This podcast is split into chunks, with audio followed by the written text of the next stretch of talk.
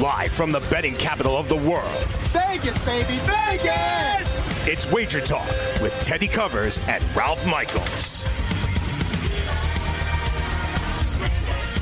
So, we have a legitimate question today. Of course, welcome to Wager Talk on the Sports Grid Television Network. Welcome to our Zoom Xumo viewers on channel 719. Welcome to all of you watching on the Sports Grid app. Welcome to all of those of you listening in the many places where we can be found. But Ralph Michaels, of course, I'm Teddy Covers, Ted Sevransky at Teddy underscore at Teddy underscore Covers on Twitter. Ralph Michaels at Cal Sports LV. Ralph, here's the question, and it is a legitimate question.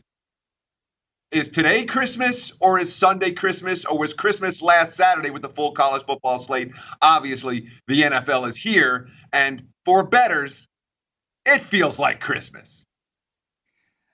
I think Saturday and Sunday combined is Christmas because, yes, it was exciting last Saturday, but waking up Sunday to only one game, there was really a downer effect. So, this weekend with college football week two, you know, I think that's where handicappers find the most value, being able to make early adjustments quicker than the Joes. So, week two college football with week one NFL, Christmas.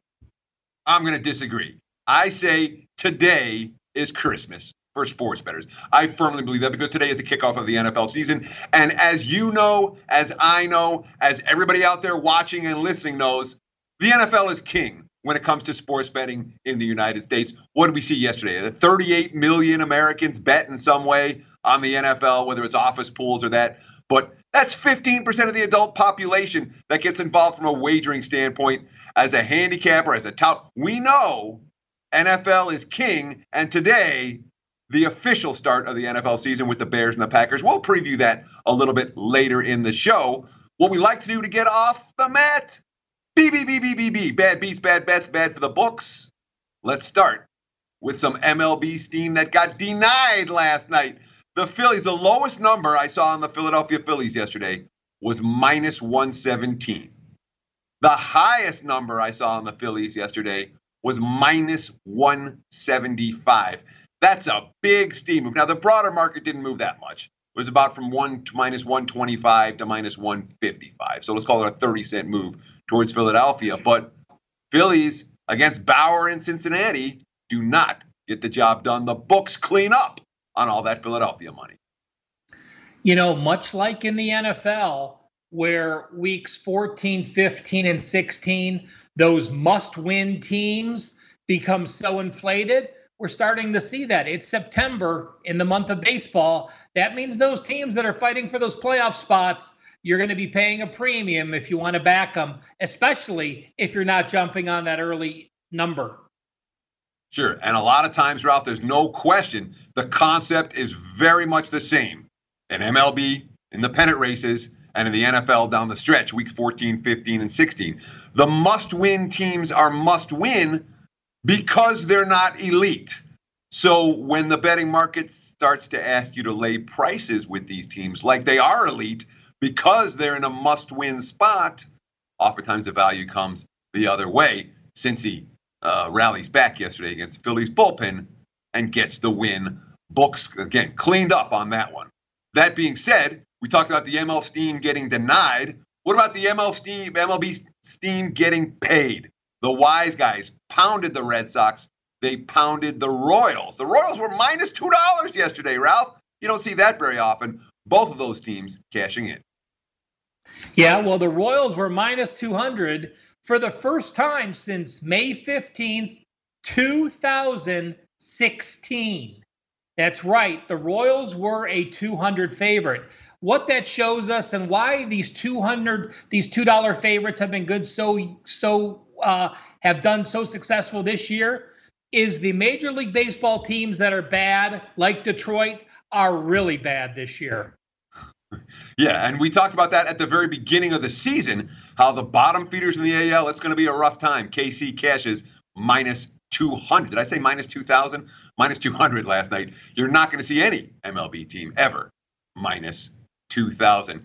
We have to talk about something that happened last night that I can't recall that I've ever seen ever, ever. And again, I've been in Vegas now. This will be my 22nd NFL season. I moved out here in 98.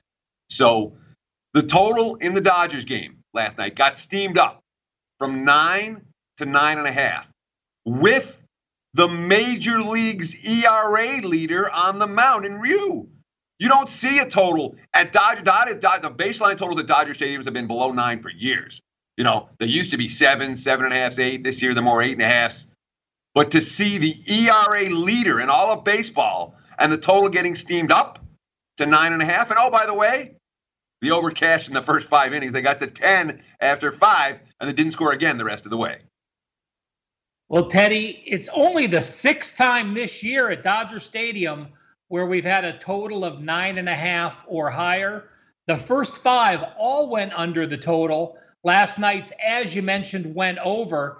The starters in those other games that were nine and a half or higher Maeda, Stripling, Maeda, Gonsolin, and Urias. So you're right. None of the top three guys have pitched with a total of nine and a half. And it just goes to show you, even if you think there's value like there is, last night's game went over the total. Yeah, the wise guys got that one right. And I saw this team coming. I'm like, Ryu's been as good as anybody in MLB all year. I was stunned to see the money come in as strong as it did. And that was a big move. Not a good result for the house, as you mentioned, that overcashed, despite the fact there were no runs scored after the top of the fifth inning in that ballgame. We have to talk about September. Big September for the books. Betters are bankrolled right now. Great article from David Purdum on ESPN.com that's worth talking about right here. The last five years, Ralph, Nevada sportsbooks have won more money on football bets in the month of September, 190.3 million, than they've won in October and November combined. Nevada sportsbooks never a net monthly loss uh, in September 11 times. They've had net monthly loss in October and November. Here's a quote from Vic Salerno. Bettors been waiting all summer long, and they've saved their money to bet football. Most of those people, not advantage players. Real quick, Ralph, what's your take? Well, uh, we, we see it a lot of times. Joes think they know what they're doing until they get burned a few weeks in football, then they look for help. Exactly. Right now, the Joes have plenty of money. That's what the beginning of September is like. It won't be that way come November. Hopefully, you'll watch the show and you'll be not so Joeish this football season. We'll be right back, right here on.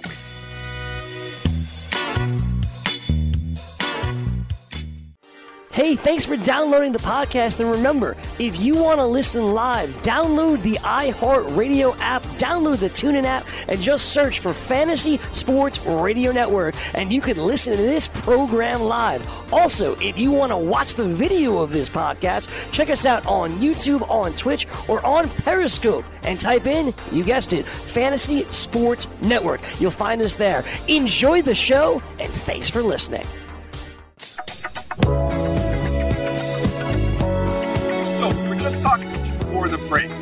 About a quote from Vic Salerno talking about how September is always really good for the bookmakers here in Las Vegas. Vic Salerno, of course, legendary odds maker here in town. He's been in Vegas since probably since I was born. Uh, I know he's been here at least since the 70s. He used to own the Leroy's uh, chain here in Vegas. His last quote September has always been great. The casual bettors love to play parlays and teasers and other propositions, which we have a higher takeout on. By the time it hits October, a lot of them have run out of bullets. And Ralph, that's so true. You're a veteran of this game. I'm a veteran of this game. There's a lot of guys that week one, they'll push everything in, even though we don't know everything yet. Well, eh, you know, everybody has a pod everybody gives picks out now. There's so much information that there really is just an influx uh, of information from all sources that people take this information make their own assessments and they think because well they watched it on a tv show or they heard it on a pod that it's going to be more accurate than others. Again the source of the information is the most important thing you can remember and uh, again, it, it's the first few weeks of September. Usually, the NFL has a week or two where chalk hits, and then it's like week three and the dogs all hit and vegas makes the biggest week of the year. Seems like every year there's one week in september where it's a big las vegas boon because of a majority of dogs winning the games. Sure and it's a it's a time of year where people tend to be bankrolled when you have any semblance of a bankroll you save it for football season no question that a lot of people will blow a lot of their bankrolls this weekend and next hopefully here on Wager Talk, we can give you some good information so you can hang on to that bankroll perhaps a little bit longer. Let's talk line movers like we do here every day on Wager Talk. And this one surprised me because the Giants Cowboys line, yeah, we're seeing a couple of seven and a halfs popping up, but the market is still mostly at seven with juice for Dallas. What's up? Zeke doesn't move the line? The guy's going to play. Or, Ralph, was it priced in already? Did the markets never think that Zeke Elliott's holdout was actually going to last into week one? So it didn't get bet down as much, so it's not getting bet back up as much. What's your take on the lack of significant movement with Zeke Elliott likely to play against the Giants? I think there's no question that Vegas had put the line move in. Listen, number one, it's an NFL favorite. You're going to get the majority of public players to play it. Number two, it's the Dallas Cowboys, a very public team. You're going to get people to play it. So I think the line was in. If he's not out, there if he's not going to play, they weren't going to get burned. It's not like they had a huge influx of Giants money. And to be honest with you, week one favorites of six or more, Teddy just blindly since 2013. There's been 26 week one favorites of six or more. They have gone 34.6% against the spread. 9 and 17 against the spread. So having a number sitting there at seven, I think they felt safe either way. By the way, uh, reports out of Dallas Zeke's going to play 20 to 25 plays in this game against the Giants.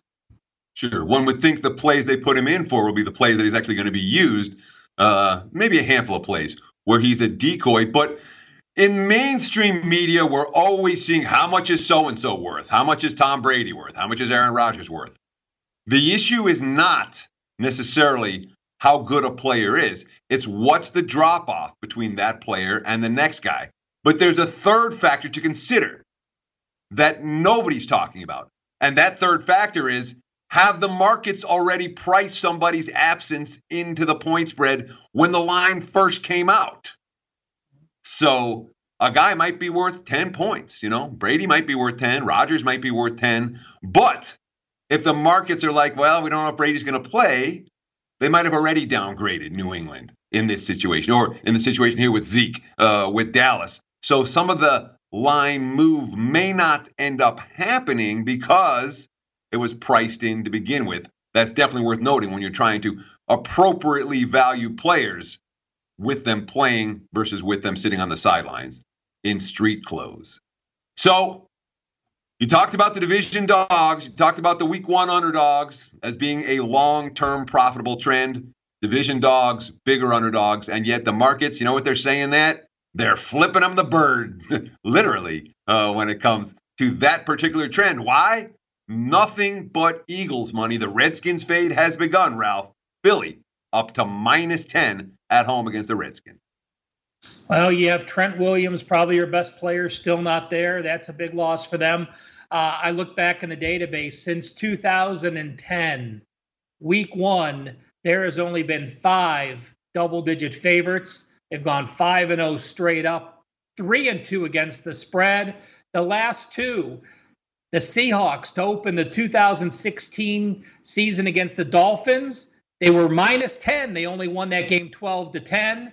And 2014, the Eagles were laying 10 to the Jaguars. They won that game 34 to 17. So that's a split the last two times we've seen teams in this role. Jaguars, they've been getting some wise guy love. We know that the betting public has a thing for Kansas City, and deservedly so. Patrick Mahomes was the best quarterback in the NFL last year. But the money's coming for Jacksonville, and it's all sharp money. The first minus threes popping up on Kansas City. It's been four, four and a half, even five over the summer. Now we're seeing Jacksonville money. Yeah, and I agree with the move. Uh, again, the NFL is a league of overreaction. You know, let's look, let's look past last year. This was a Jags team that two years ago won 12 games, was one of the favorites in the AFC. Week two, they beat New England. They and they looked like they were going to be a solid team. Things fall apart and things snowball. You have a an elite defense, one of the top three or four defenses in the league. You have a very good O line, and you have Fournette running the ball. That's a great combination. Now, the problem is, you know, Bortles had a 13 11 ratio the last two years. And while Foles' ratio was 12 and 6, it wasn't great. He was never in the position to be comfortable. This is my team, and I don't have to worry about what I do. Let's remember Nick Foles in 2013 had a 27 2 ratio. That was under Chip Kelly, but Foles, of course, did perform well with John DeFilippo as his offense as a QB coach. He'd be the offensive coordinator for the Jags this season. We've seen Pat Steelers under money, a fair bit of it, uh, for the Sunday night game. New England, the defending champs at home. And this total was 51 at the open, and now we're seeing 49s out there. And I agree with the move as well. We're seeing, and we saw it all preseason from New England.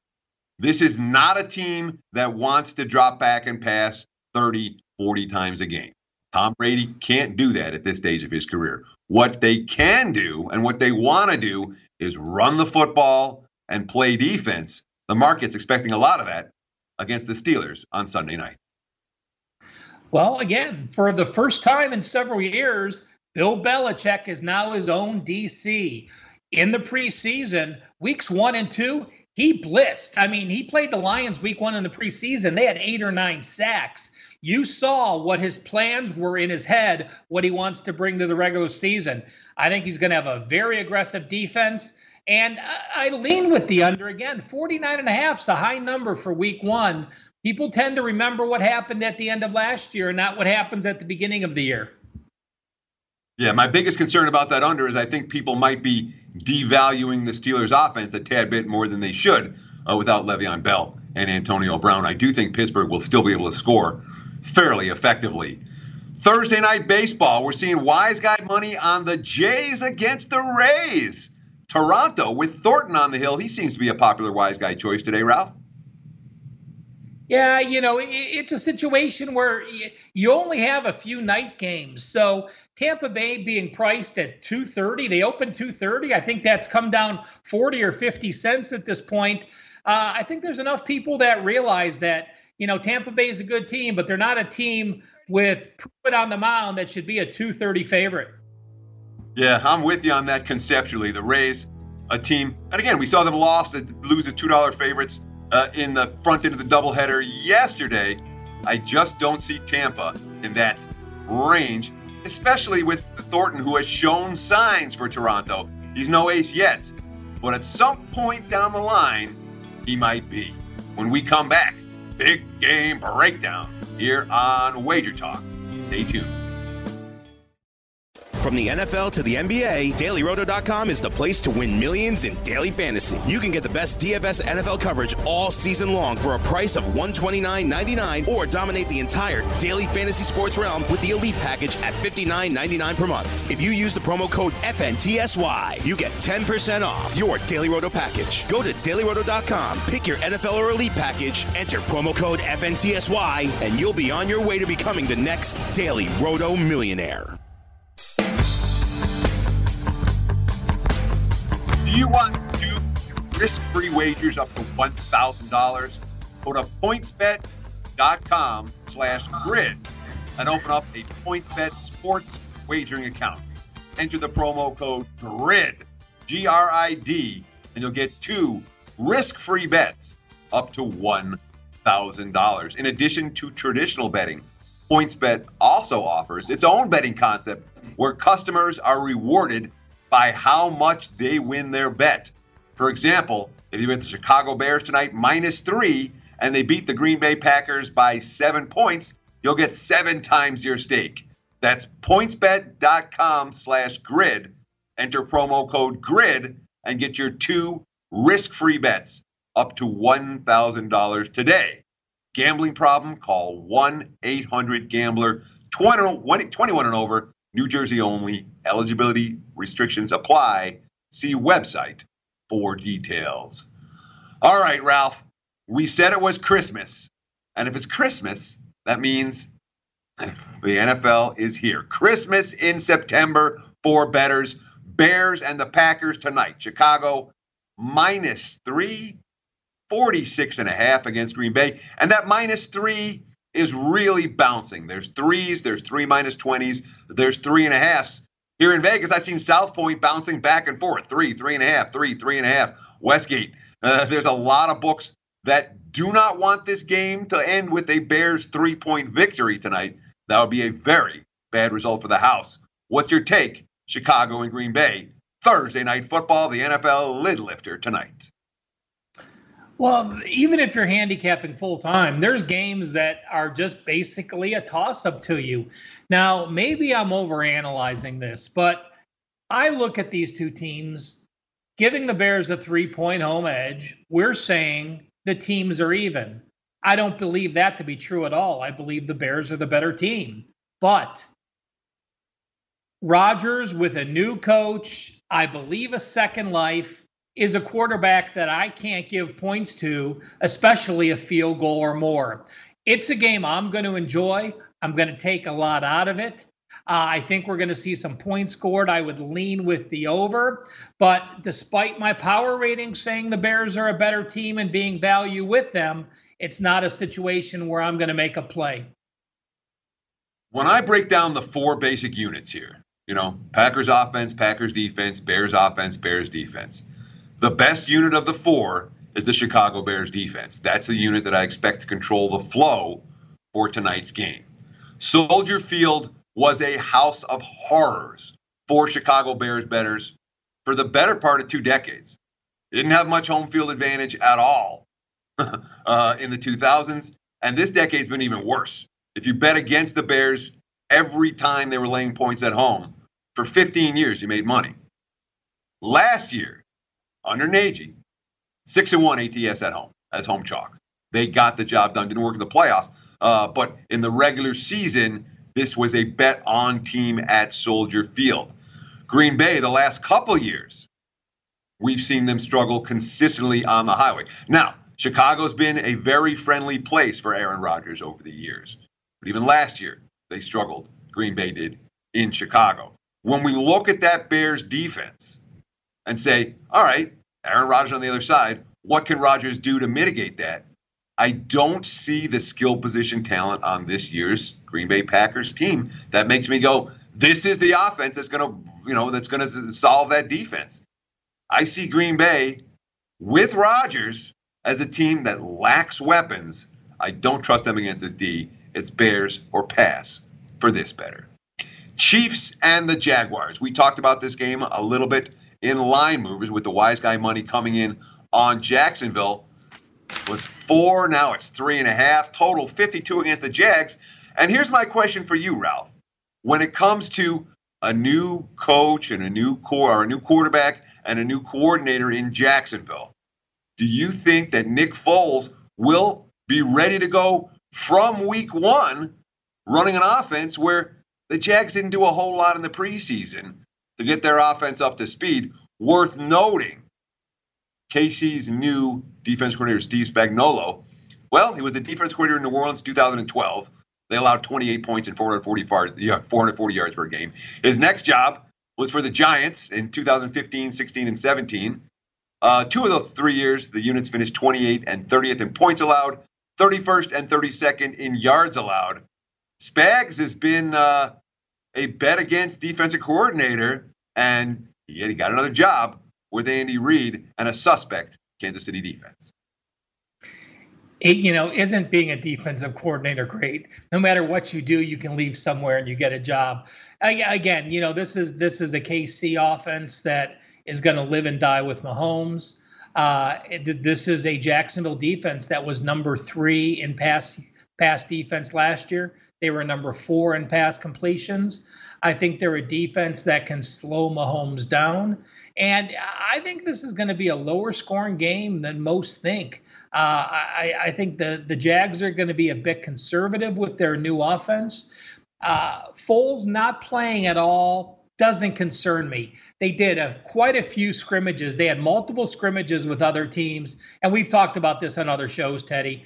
Anytime you can scrimmage against another team and have ones play against ones in a controlled setting, that quarterback gets more work done in a game. So, you know, Mar- Marrone has turned into Marv Levy for those betting preseason.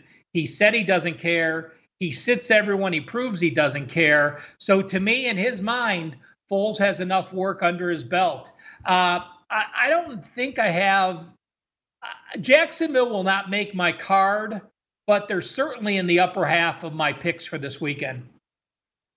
Worth noting, Andy Reid, week one with Kansas City, five and one straight up, four and two ATS, including four and zero oh straight up and four and zero oh ATS on the road in week one. I like coaches who have their teams ready in week one. Andy Reid has done that in recent years. Doug Marrone, not so much. This is a fun one to talk about. Cleveland. The Cleveland Browns are not the Super Bowl favorite, but one of them. They're expected to be a playoff contender this year. And they're laying five on opening day, minus five, total of 45 against the Tennessee Titans. They're about the market split, five, five and a half uh, on Cleveland. It looks from my vantage point, as if this is a sharp square divide game. The pros like the Titans plus, the Joes looking at Cleveland minus. Well, Cleveland has been the Las Vegas darling the entire offseason you know, in a report a few weeks ago, they had more money bet to win the Super Bowl than any every other team except the Chicago Bears. There's a lot of love for this Browns team, but listen, only twice in the history of the NFL has a team, uh, excuse me, I'm going to take that back. Since 1990, only twice has a team improved by seven wins or more one season and then improved again the next season. Now, that was the Rams a few years ago, obviously with McVay and Goff. And this Baker Mayfield team may be that same team, but you have a head coach that has never been a head coach. Heck, he was only an OC for a few games as an interim OC. You have an OC that hasn't that uh, is new to the team. The head coach is going to call the plays and do double duty. You have a Tennessee team with an elite defense. Uh, I am concerned about Lewan being out because the offensive line wasn't great last year. They were number 28 or 29, allowing 10.8% sacks. And the Browns defense is impressive. I really do like their D line with Myles Garrett and Vernon and, and Sheldon Richardson and a bunch of young kids backing them up. They have corners that can play, but until the Browns can prove they can win as a favorite, it's an entirely different level to win a game when your teams are looking past you with the bullseye on your back and being the favorite. Uh, I do lean Tennessee. Yeah, and I'm choosing the total in this ball game as well. I lean under for this one. You know, early in the season under Hue Jackson, the Browns had the second most plays per game through week eight, 70 plays per game after Kitchen started calling the plays and then taking over, fourth fewest snaps in the NFL per game at 57.6 per game. And oh, by the way, that Browns defense is very, very real. They're scary. I lean under in this one as well. We've seen since we got on air, we've seen a steam move on this next game. Uh, it's going to say Rams minus two and a half, total of 50 against the Panthers. But over the course of the last half hour, we've seen a move towards Carolina. LA's down to minus two on the road in the to face the Panthers in Carolina. Well, let's talk about a quick angle. Not, not that I'm going to bet a game because of the angle. It's still interesting for our viewers. Super Bowl losers, 316 and 1 against the spread week one. Is there a hangover effect? It sure seems like that. Or it could be that you just still have the bullseye on your back. You went to the Super Bowl, the players watched it, the coaches watched it. You're a team that they're gunning for and have the game circled. Uh, you know, Cam Newton's offense was at a different level last year when they were healthy. They started the season with eight and two ATS at home when he was healthy the past two years. And I really believe they have a dynamic offense and they can stay with the Rams. You know, one interesting thing I looked up with this game, the Rams are a high a high scoring offense, but you have to remember just blindly in the NFL over the past several years, games on grass have gone under the total 57% of the time. People forget that the Rams don't have the same speed on grass as they do at home. Yeah, so you talked about that great trend with the Super Bowl losers. Again, 3 and 16 against the spread with a push since 2000. Worth noting Wade Phillips, the defensive coordinator for the LA Rams. He's been the opposite of that Super Bowl trend. Dating back to his tenure as the head coach of the Cowboys, Wade Phillips' teams 10 and 1 straight up, 9 and 2 ATS in week 1, holding their opponents just 18 points a game. Wade Phillips has his defense ready on a consistent basis in the first week of the season. We'll be right back here on Wager. Hey, thanks for downloading the podcast. And remember, if you want to listen live, download the iHeartRadio app, download the TuneIn app, and just search for Fantasy Sports Radio Network. And you can listen to this program live. Also, if you want to watch the video of this podcast, check us out on YouTube, on Twitch, or on Periscope. And type in, you guessed it, Fantasy Sports Network. You'll find us there. Enjoy the show, and thanks for listening. Welcome back to Great Talk on the Sports Grid Television Network. Be sure to follow Sports Grid on Twitter at Sports Grid. Be sure to download that Sports Grid app for your device. You can get us on demand every single weekday because that's where Ralph and I are going to be right here on Wager Talk. So follow at Sports Grid, download the app, and let's get ready because we have a deep dive into some of the biggest games in college football this weekend. ESPN on Saturday night. Two teams that looked god awful last week, Ralph. I don't know which one was worse. You can tell me which one you thought was. I actually think BYU might have been worse, but nah, BYU at least tried. Tennessee didn't. Tennessee minus three and a half. They're laying again against BYU. Total 52 and a half. And this one is the TV game. Whatever coach loses this, the hot seat just got a whole lot hotter. Vols against the Cougs. I don't think there's any question which one is worse. Tennessee was playing a team at home as a 24 point favorite that won two games its previous year. BYU was playing a team with a top two or three D line that most people picked to win the Pac 12. Obviously, though, three turnovers for BYU led to almost led to 20 Utah points. Couple interesting notes for Tennessee. And I tweeted out last week watching the game Georgia State was the better team on the field. Tennessee basically quit to me in that third and fourth quarter. Teams that lose as a 24 point favorite are only a 43% play the next week. You would think, oh, are embarrassed, they're going to bounce back. Not true. And here's another system going back since 2000. Teams that lost as a home favorite of a touchdown or more and the next week they're back at home, either as a home dog or a favorite up to minus 11. 5 and 16 against the spread, only 24%. Both of those things to say play against Tennessee in this role. So, this is why I think that you can make a case for BYU. Tennessee was at home and they were playing a bottom feeder from last year, and they clearly weren't interested in that game. BYU was interested. BYU was playing their arch rival at home, a team that they led by three touchdowns against last year and then lost the game in mega revenge with all summer to prep for your arch rival at home. And they laid an egg. And the way they laid the egg, all right, Tennessee's offense at least did something. Their defense saw a scheme that they weren't ready for, and they didn't do anything. BYU didn't do anything on either side of the football. You know, Utah was able to run the football effectively, they were able to throw the football effectively. Uh, Utah was, and the Cougars' offense couldn't do anything. You could have given BYU 15 more possessions. They still wouldn't have marched the ball down the field into the end zone. That's not what that offense is capable of doing against a better D. And the athletes that Utah has, Tennessee's got more of them, uh, and probably better ones. So that at least is my case for why BYU was worse than Tennessee last week. Heck, Tennessee got 30 points. BYU, again, going to give them 120 minutes instead of 60. They would have gotten to 30. might have not gotten to 20. LSU taking money today in early betting action, Ralph. We've seen the Tigers go from five and a half up to six and a half. This game might get to seven. A lot of LSU money coming. We all know about the Longhorns' track record under Tom Herman as an underdog, something in the tune. If you go back to his tenure at Iowa State, and then as the offensive coordinator at Iowa State, then he got the offensive coordinator job at Ohio State, then the head coaching job at Houston, then the head coaching job at Texas. He's been remarkable as a dog, something to the tune of 24 and 2 ATS. Um, at Texas, as a home dog, he's uh, covered every single try that he's had.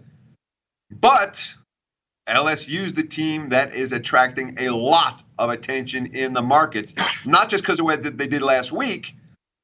You're going to take a team that's not Alabama or Clemson to win the title this year, LSU, from a talent and experience standpoint, might well be on that list. Oh, I've been on the LSU bandwagon for a while now, and I think the offense is legit. You have an experienced quarterback, the Ohio State transfer, in Joe Burrow. You have the wide receiver talent. I mean, obviously, look at the wide receivers playing in the NFL for the Browns, Landry and Beckham, that have been through that LSU program, but they haven't been able to put the quarterback and the offensive schemes with it. You know, this line opened at three or three and a half, and we saw it jump to five or, or five and a half because of the running back news. Now that's into the line. We all know that Texas is down multiple running backs. We all know that a person that was a quarterback is now their number two running back, and a wide receiver is their number three running back.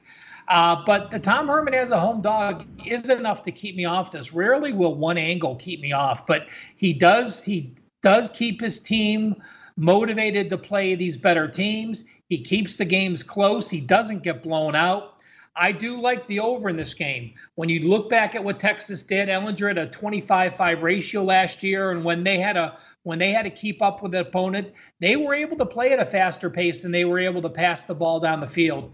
LSU is going to get their points. I think 55 was the total. It's now up to 56. I still do like the over in this.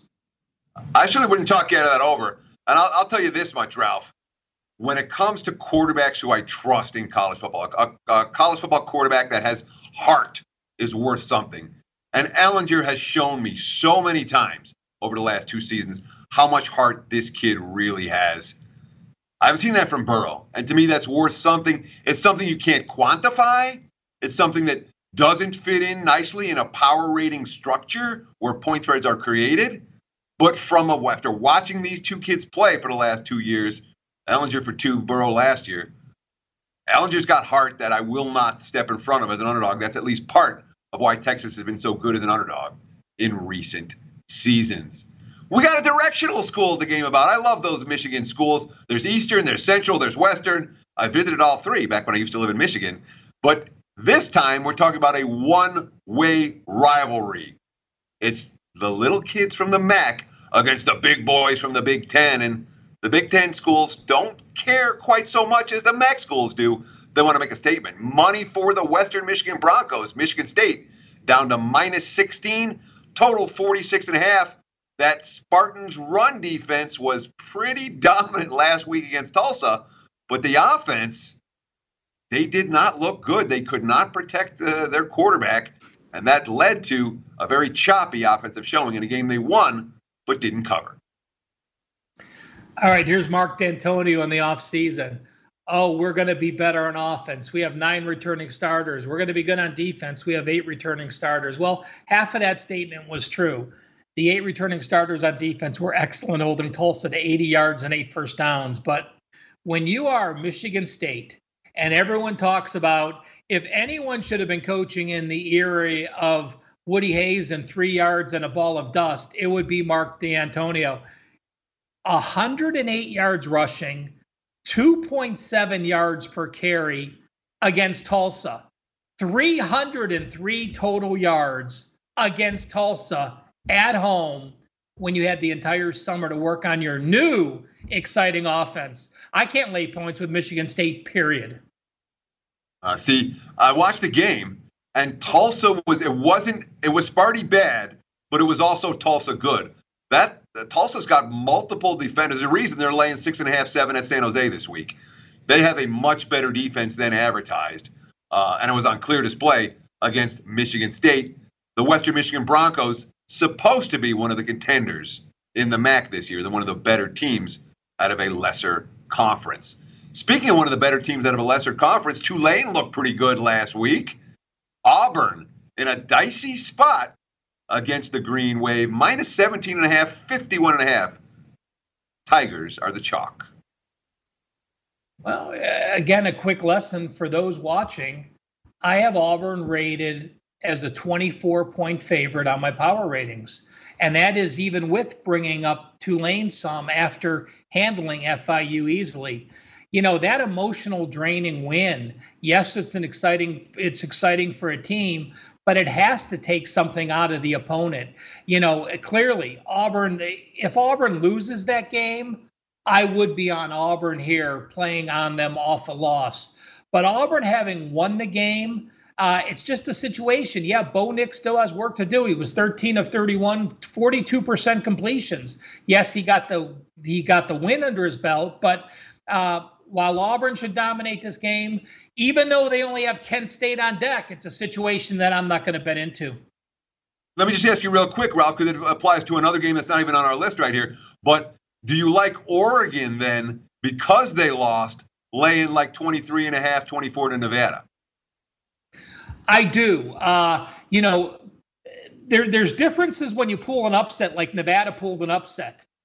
Purdue played well. Rondale Moore muffed that punt, and then they took him out of the second half, and he just wasn't the same player. But Nevada won because of a turnover differential. Big difference the next week after upsetting a team because you played well, like Georgia State, or upsetting a team because you were positive turnovers, like Nevada and Wyoming. Sure, that makes a ton of sense. Worth noting, Tulane with that dominant first quarter last week against what was that uh, Lafayette? Who they have it on? Was no, it was, it was FIU. Sorry, uh, Florida International. FIU. They, yeah. they were up twenty-one nothing after the first quarter. They had about a two hundred and fifty yardage edge uh, after one period. The rest of the game much closer, but they jumped all over them early. Willie Fritz has been a very popular coach amongst wise guy bettors here in Vegas in recent seasons. So the SEC is the dominant college football conference.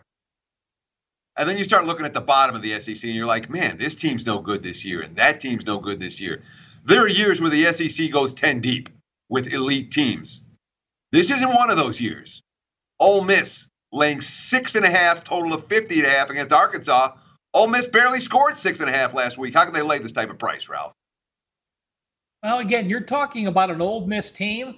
You know, we've talked about the coordinators, Rich Rod on offense. Uh, you have an offense that you only returned three starters.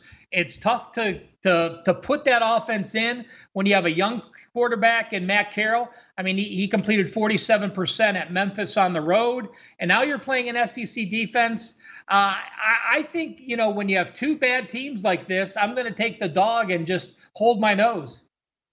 Exactly. I want I want no part of laying six and a half with Ole Miss, but it's kind of amazing to see when you see. I mean, these are two programs that a few years back were capable of competing in the SEC West.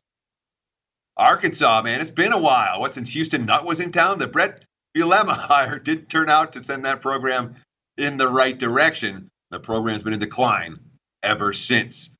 Two-way action on this next game, Ralph. Miami against North Carolina. The early money came on the Tar Heels. That line was down to three and a half earlier in the week. Well, now it's coming back up. Miami back up to minus five at North Carolina. Total 47 and a half Hurricanes in the Tar Heels. Uh, to me, North Carolina looked well rounded with Mack Brown back leading the helm. Yes, you have a freshman quarterback in Sam Howell, but playing an SEC defense is a very good test. I'm happy to take the points in this situation. Again, you have to remember it is an early ACC game. Coaches are going to be much more tentative. You're not going to take some risks that you've taken in the past. Being the being the ACC opener for both teams, coming off those SEC performances, I expect to see a very close to the vest, low scoring games two new quarterbacks. We have a redshirt freshman and a true freshman. We have young offensive lines. I, even though the total's low, I like the under in this and happy to grab the points with the Tar Heels. Yeah, certainly that under makes a whole lot of sense to me as well when you're talking about a Frosh QB, a true Frosh, and a redshirt Frosh matching up against one another. And a couple of defenses that made some plays in week one, Miami's in particular, although the Hurricanes offense taking a step down in class from what they saw last week against the Florida Gators. And I still can't get that Mack Brown brain fart out of my head. It's one of those things I almost wish I wouldn't have watched it because it's going to affect the way I think about North Carolina for the rest of the season. We'll be right back on Wager. From the NFL to the NBA, DailyRoto.com is the place to win millions in daily fantasy. You can get the best DFS NFL coverage all season long for a price of $129.99 or dominate the entire daily fantasy sports realm with the Elite Package at $59.99 per month. If you use the promo code FNTSY, you get 10% off your Daily Roto package. Go to DailyRoto.com, pick your NFL or Elite Package, enter promo code FNTSY, and you'll be on your way to becoming the next Daily Roto millionaire. Welcome back to Week Talk Time for the TKO. We've been doing this all week. We're going to do it to close out the show. Little tidbits about responsible gaming, little tidbits about how to make educated wagers. We call it betting 101 stuff that we can you can watch again and again and again. And today, Ralph, I want to talk about one of the most important things we have to talk about, how to lose.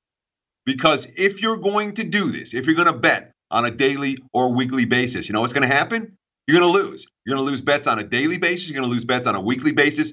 You will have losing weeks. You will have losing months. It is inevitable. If you're going to bet, you have to be able to handle the losses. And that includes the losses that are sucker punch losses, like, you know, Northwestern last week or like Oregon last week. They can and will happen. The key for me, and this is something, again, over 20 plus years, you develop it. You get thick skin, you get calloused.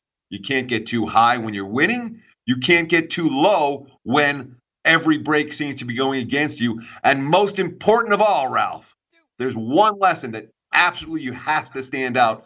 You cannot chase the time to increase your bet sizes or when you're seeing things clearly and winning, not when you've had a bad weekend, you're not seeing anything clearly and you're desperate not to have to pay your man on Tuesday. What's your take on how to lose responsibly? Teddy, just to expand on your theory, basically, again, you know on Monday if you're going to play the Monday Night Football game. If it's a play, you play it. And what I do is basically this if I'm handicapping Sunday's card, if that Monday game are one of my top three or four plays, I'm going to bet it on Monday. If not, I'm not going to play it. Secondly, is money management, learning how to win and learning how to lose. I use a three, four, and five star system, meaning I bet three units, four units, and five units. Every week, I reset that system. I bet the same amount Thursday, Friday, Saturday, Sunday, Monday. Boom. You then reset your bankroll, figure out what your bet is for the next week, and those bets stay the same, win or lose. That keeps you on an even keel. It teaches you how to win the right way and lose responsibly as well. Excellent advice from Ralph Michaels, who has been doing this since I got into the business. Ralph was established when I got here, and I've been doing this for 20 something years. Thank you so much for taking time out of your busy day to spend with us here on Wager Talk. Thanks to Ralph Michaels. And I'll tell you what, it's Christmas tonight. Let's go nuts. Enjoy yourself. Bet responsibly. We'll be back right here tomorrow. Couldn't catch the live show? Yes. Make sure to download our podcast at the FNTSY Sports Network Audio Boom channel. Oh, super.